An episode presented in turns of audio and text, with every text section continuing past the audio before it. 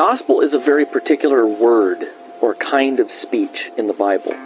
From Genesis to Revelation, the gospel is God's promise of a son who will crush the serpent's head, forgive the sins of his people, raise them from the dead, and give them everlasting life solely on the basis of his grace for the sake of Christ.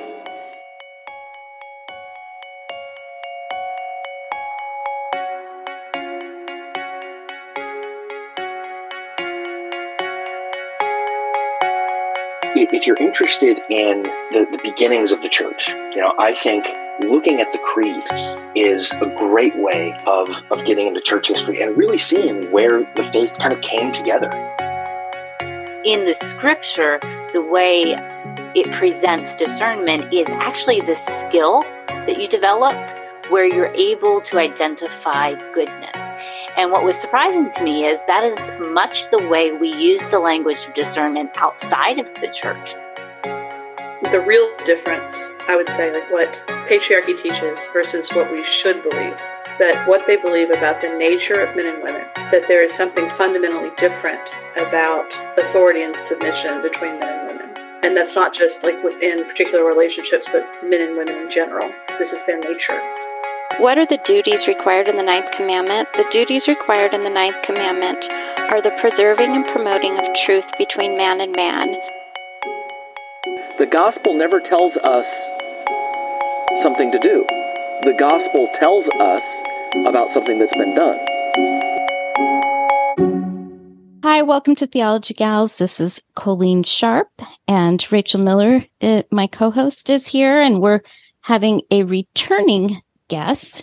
We have Pastor John Fonville with us, and we're going to be talking about his newish book, um, Hope and Holiness How the Gospel Enables and Empowers Sexual Purity. John serves as the rector and is the founder and church planter of Paramount Church in Jacksonville, Florida. He's ordained in the Anglican Church of North America John and his wife Catherine have six kids, and you can also find John on his radio show, Him We Proclaim, and his podcast, Him We Proclaim Podcast.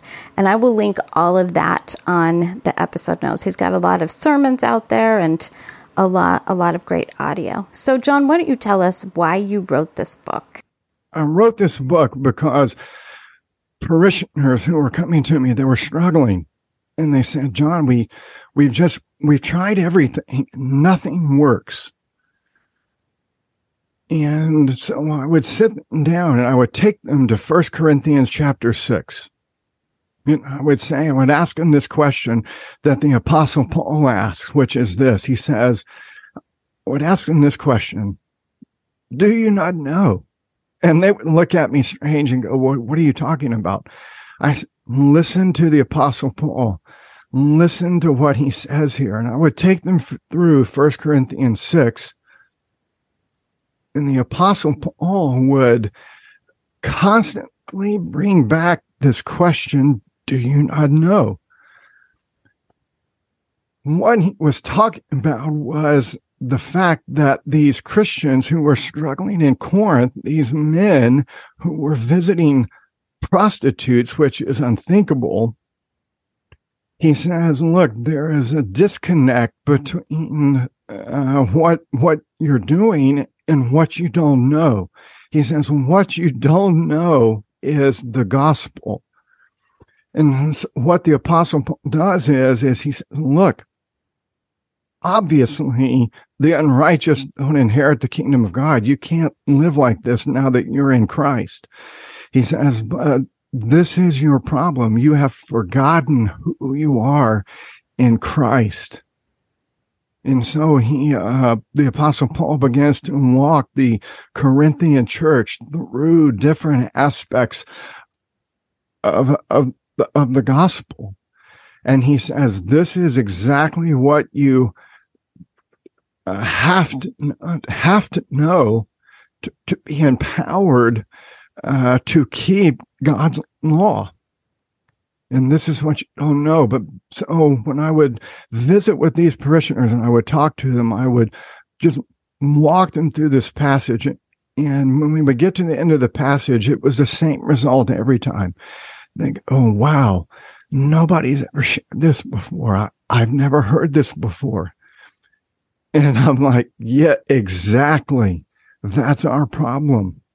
But, but what happened was uh, as they began to um, be exposed and to come to a knowledge of who they are in Christ and the different aspects of the gospel, you could just see their their whole perspective change. And they they had hope for the first time, and significantly, they actually began to pursue and practice holiness because this is what the gospel does. It, as Paul says, it is the power of God for salvation.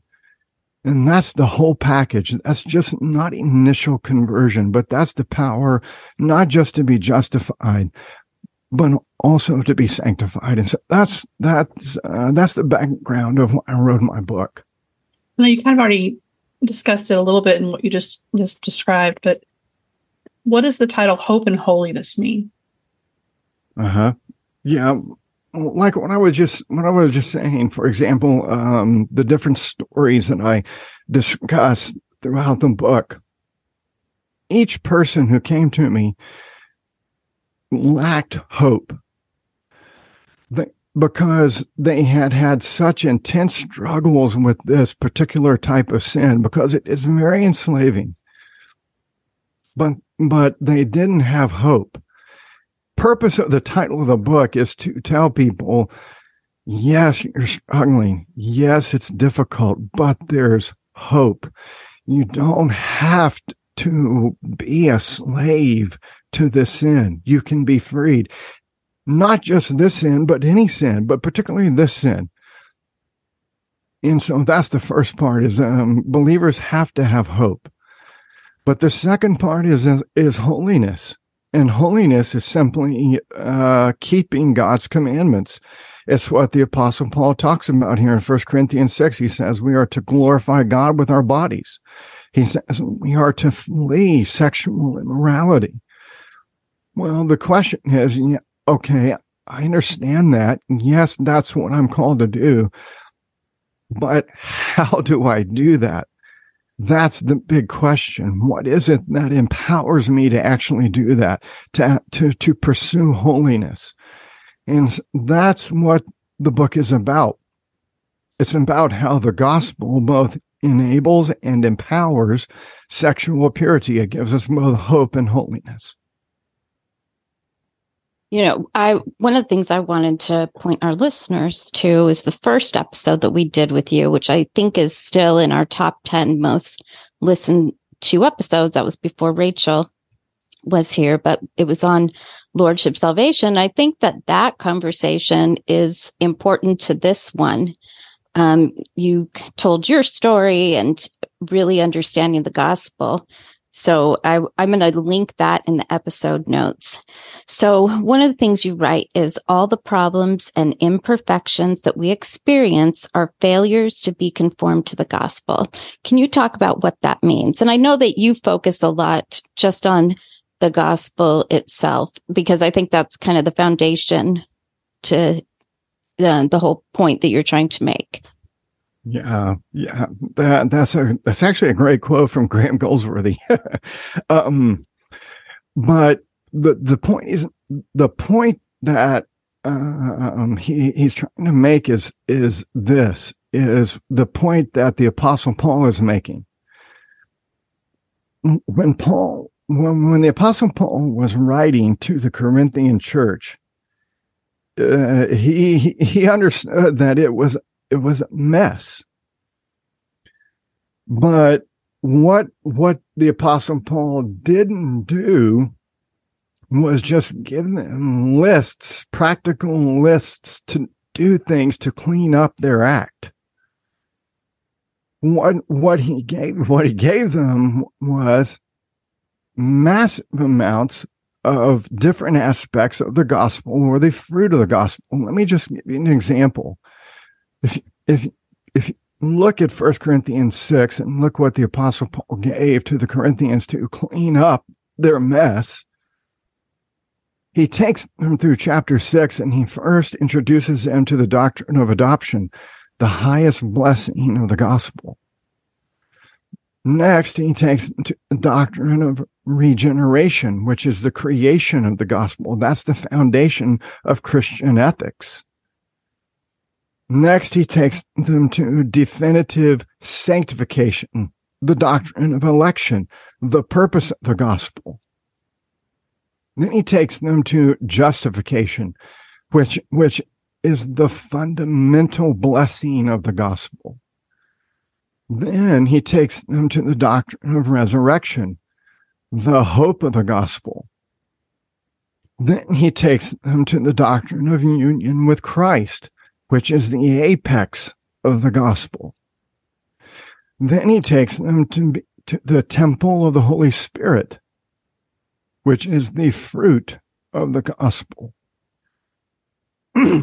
then he finishes with the doctrine of redemption, which is the heart of the gospel. And so he takes these different aspects of the gospel and he applies it to these Corinthian men who were living very licentious, uh, uh, sexual lives.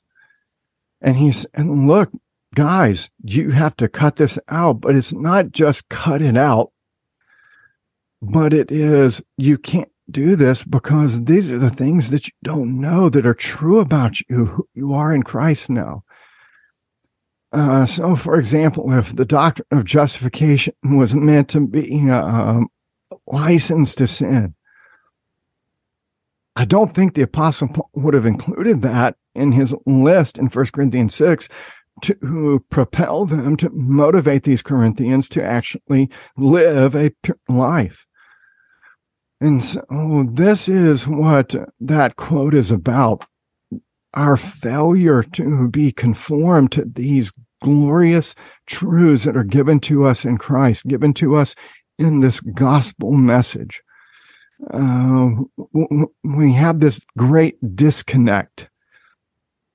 Uh, what happens is, is we don't have motivation to actually pursue what God calls us to do.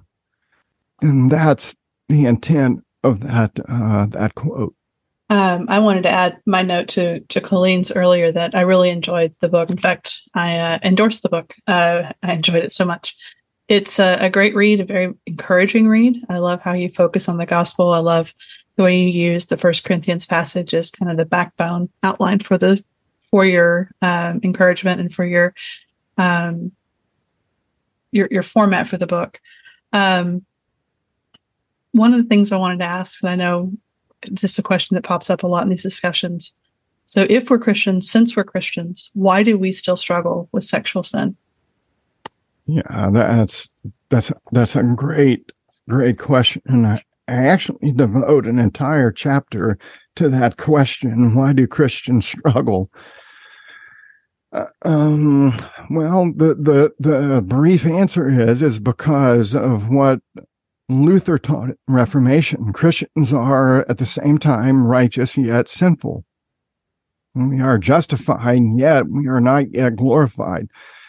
Uh, we still have remnants of sin left in us, this flesh, this old Adam that Paul talks about in Galatians chapter 5, verse 17, where he, he says that the, the, the spirit has these desires that buck heads with the flesh that has desires. Uh, and so that he says it keeps us from doing the things that we ought to do, that we want to do.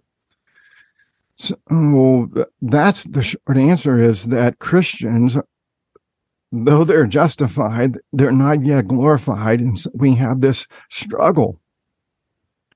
But, but what I talk about in that chapter is this, is that there, there are two things that I share with believers about that uh, reality.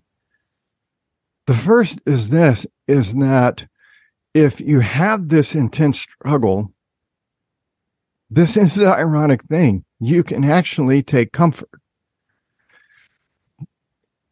and when I share that with believers who are struggling, they say, well, John, how, you know, I mean, I'm just battling and I'm, I feel horrible when I sin and all this. And I said, exactly. That's why you should be comforted because that is the evidence that the Holy Spirit is working within you to make you hate your sin. Uh, so I said, look, you can be comforted by that. But then I also take them to uh, Galatians 5, verse 24. And what the apostle Paul says in there is this, he says that those who belong to Christ Jesus have crucified their flesh. And so what the apostle Paul is saying is this, is that, uh, in verse 17, yes, you have this great struggle. Yes, you have these fleshly desires, these sinful desires that war against you. And and what happens is, is sometimes believers in the midst of this struggle, this battle, think, "Oh gosh, I'm just never going to have victory. I, I can't overcome." And, and the Apostle Paul says in verse 24 that Christ, two thousand years ago, has taken those fleshly desires and crucified them. You are crucified with Christ, and those desires have been crucified with Christ. And so the apostle Paul says that the gospel, not your flesh, not your fallen desires, but this gospel, it has the last word for your life. And that's where the hope comes from, because if we don't have hope, we can't actually fight. Um, and so that, that's, that's the sh- short answer is that yeah we christians sin. And I, and I think uh, you know first john he clearly says christian sin and sometimes christian sin very bad. But this this this is the hope that we have john says. And if anyone sins we have an advocate with the father jesus christ the righteous. And he is the propitiation for our sins and so we have to keep coming back to this. And this is what Paul keeps bringing back to the believers in Corinth and what he keeps bringing back to us again and again and again. It is kind of like that in the Christian life, going back to it again and again and again. Um, you talk about the kingdom of God. So, what's the connection in this discussion? Great, great, uh, great question. Well, the Apostle Paul, again, in the context, he is talking about who gets in and who doesn't get in to God's kingdom. Um, and basically what he's saying is, is that those, those who are unrepentant, those who lack repentance, they don't get in it's it's very simple but he says those who are trusting in christ those who have been set apart by god for god those who have been justified those who have been sanctified um, those who have received the gift of the holy spirit they they've been changed he says but such were some of you but you have been washed. You have been justified sanctified and so paul is talking about the, the the doctrine of the kingdom of God, which is basically this: it's God's people in God's place under God's rule and blessing. And Paul says that those who are in God's kingdom because of the work of Christ, he says, but such were some of you. You have been changed. You have been brought into Christ.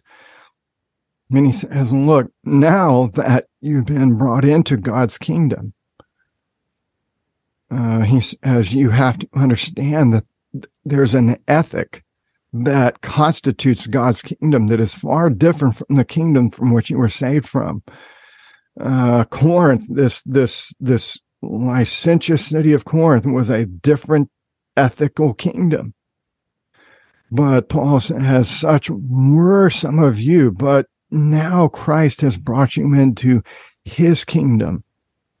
And he says, because of that, these are, these are the truths that you have to know so that you can live differently and conform to the ethics of God's kingdom. Thank you for that. It's such good reminders uh, of who we are and whose we are. Um, and, you know, along those lines, what can we learn from what the Bible says that our bodies are not our own, that we are the body of Christ, that we are united to Christ? Yeah, uh, that, that's a great question. This, this is so important. I have a whole section that I devote my book to the, uh, really it's a theology of the body because that's what the apostle Paul gives to the Corinthians. Uh, here's an example. He says, he says to these men, again, this is an unthinkable thing that these men were visiting prostitutes, because that's the sin that he was addressing in this context prostitution. And he says to these men, he says, Do you not know that if you join your body to a prostitute, you're joining Christ himself to that act? This just incredible thought when he talks about this doctrine of union with Christ. Um, and so we see that because the believer is his, not just his soul spirit, but his, his body, his actual or her actual physical flesh and blood body is united to Christ. That what we do with our physical bodies is also a spiritual act. And Paul says you can't take Christ and join Christ to a prostitute. I can't think of uh, a more powerful visual that can serve as a, um, a way to make you pursue holiness than that. I because you can't imagine any Christian saying, "Well, I I would never join Christ to a prostitute. I would never join Christ to pornography. I would never join Christ to um, an extramarital uh, affair or anything like that." Of course, you wouldn't, and that's Paul's point. Uh, so close is this union of our bodies with with Christ Himself. Uh, for example, in Acts nine, when the Apostle Paul was uh, going to kill Christians, persecute Christians, Jesus comes to him on the Damascus road, the risen Christ. And he says to him, Saul, Saul, why are you persecuting me? A such interesting question that he asked the apostle Paul because Paul was persecuting Christians. And the point is, is that there is this, this, this, this close union between Christ and the believer then what we do with our actual physical bodies. We take Christ in that act. That's the first thing that Paul talks about. And the other thing that Paul does to emphasize the importance of the body is he talks about resurrection. Um, uh, up until my book, I had never read a book and I scoured the bookshelves to find it and it wasn't there. I had never read a book that emphasized the doctrine of resurrection for sexual purity.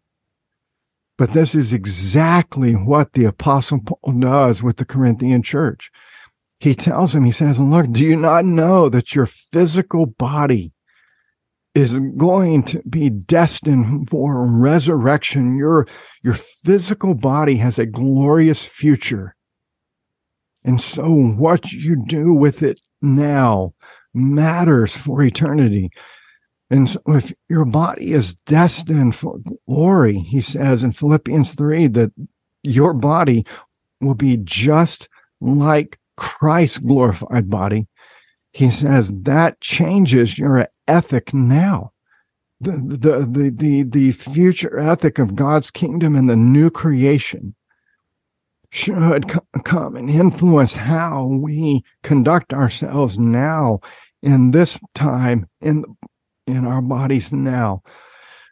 so the apostle Paul he emphasizes the the the physical body, but then he continues as the passage goes, and he talks about how our bodies are temples of the Holy Spirit. So he has this whole temple theology that he brings in. And of course, the, the, the city of Corinth, the Corinthian Christians, they were surrounded by temples. They got it.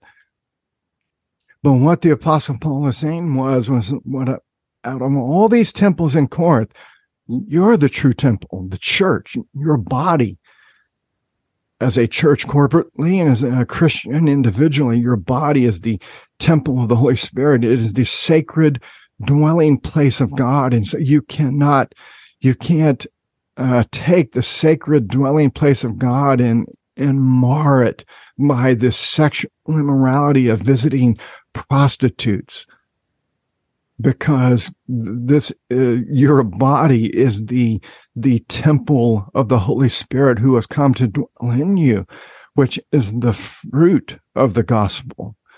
And so the apostle paul just he just walks these believers through these fundamental uh, gospel truths to produce holiness in their life and uh, that's what I've done with uh, the people who I counsel who struggle with these issues. I I take these uh, great gospel truths and I say these are the things you don't know, but let's let's start to learn them. Let's start to implement them into your life, and you can just watch the the the Holy Spirit take the gospel, which Paul says is the ministry of the Holy Spirit. Second Corinthians chapter three, verse eight. He describes the gospel as the ministry of the Holy Spirit. And you can just see the Holy Spirit begin to take this gospel truth and uh, he affects change in the people's lives who awaken to these uh, these wonderful truths. So, John, the we're surrounded by sexual immorality today. Pornography is very, very easy to access, and so many people struggling with that or struggling with other sexual sins. What hope or encouragement can you give to those people? Uh, that's actually what my whole book is for. it's it's so read the book. That's yeah. your encouragement. yeah. Yeah. Get the book. Get the book today. Um, but, but seriously, that, that's why I wrote the book because as I, as I shared at the beginning, every single person who has ever come to me, they're hopeless because they've tried everything. They have, as I said, they've snapped the rubber band a million times on their wrist. They have taken cold showers. They have gone out to run a marathon, sort of, of sorts, you know, three or five miles, but it might feel like that. But they, they've done, they've done it. They've followed it. They had the accountability groups. They've had the filters. They've had the software. They've had everything but they haven't been given the hope um, because they haven't been given the gospel, which which the gospel brings the double benefit of Christ. It brings justification, salvation from our guilt. It brings the benefit of sanctification, salvation from the power of sin. But so often we trust Christ for the salvation from our guilt of sin, for justification, but we don't. Let me say it like this. We're not taught to trust Christ to save us from the power of our sin, which is sanctification. The Holy Spirit sanctifies us through the gospel.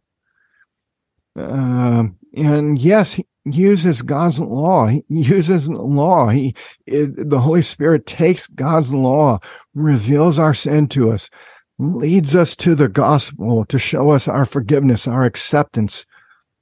Then he leads us back to God's law as an expression of gratitude, not as a do this, live or else, but just as a guide. And what has happened is so many believers they just haven't been given these truths. They they don't they don't know. And so I, I explain it like this to uh, people, and I have this in the, the last chapter of my book. Um, uh, we'll just say it like this. So you have great ships here in Florida. We have big naval stations here uh, right off the coast. Uh, we can often see great, big, huge naval vessels going up and down the coast. These great big ships have the greatest GPS systems that have ever been known, right? I mean, they're just, they're, they're, they're first class GPS systems. But those GPS systems, which tell those ships go this direction, sail in this direction, avoid the storm, uh, you know, go out to sea and bypass the hurricane, whatever it whatever happens. Um, those GPS systems, as great as the directions are, they don't provide the actual power to actually sail in that direction. Because these ships have to have an engine, right? With a propeller that propels them th- the water to go in the right direction. But what has happened with, with so many believers, which is why they don't have hope, is they're const, they're, they're, they're just constantly given GPS directions. These directions might be great advice, might be full of wisdom, uh, just super great advice. But advice is just that advice. It's not gospel. It's not good news. And the gospel isn't advice. The gospel is an announcement of good news that provides the power. It's the engine that propels us through the waters of life to help us keep God's law and to pursue holiness.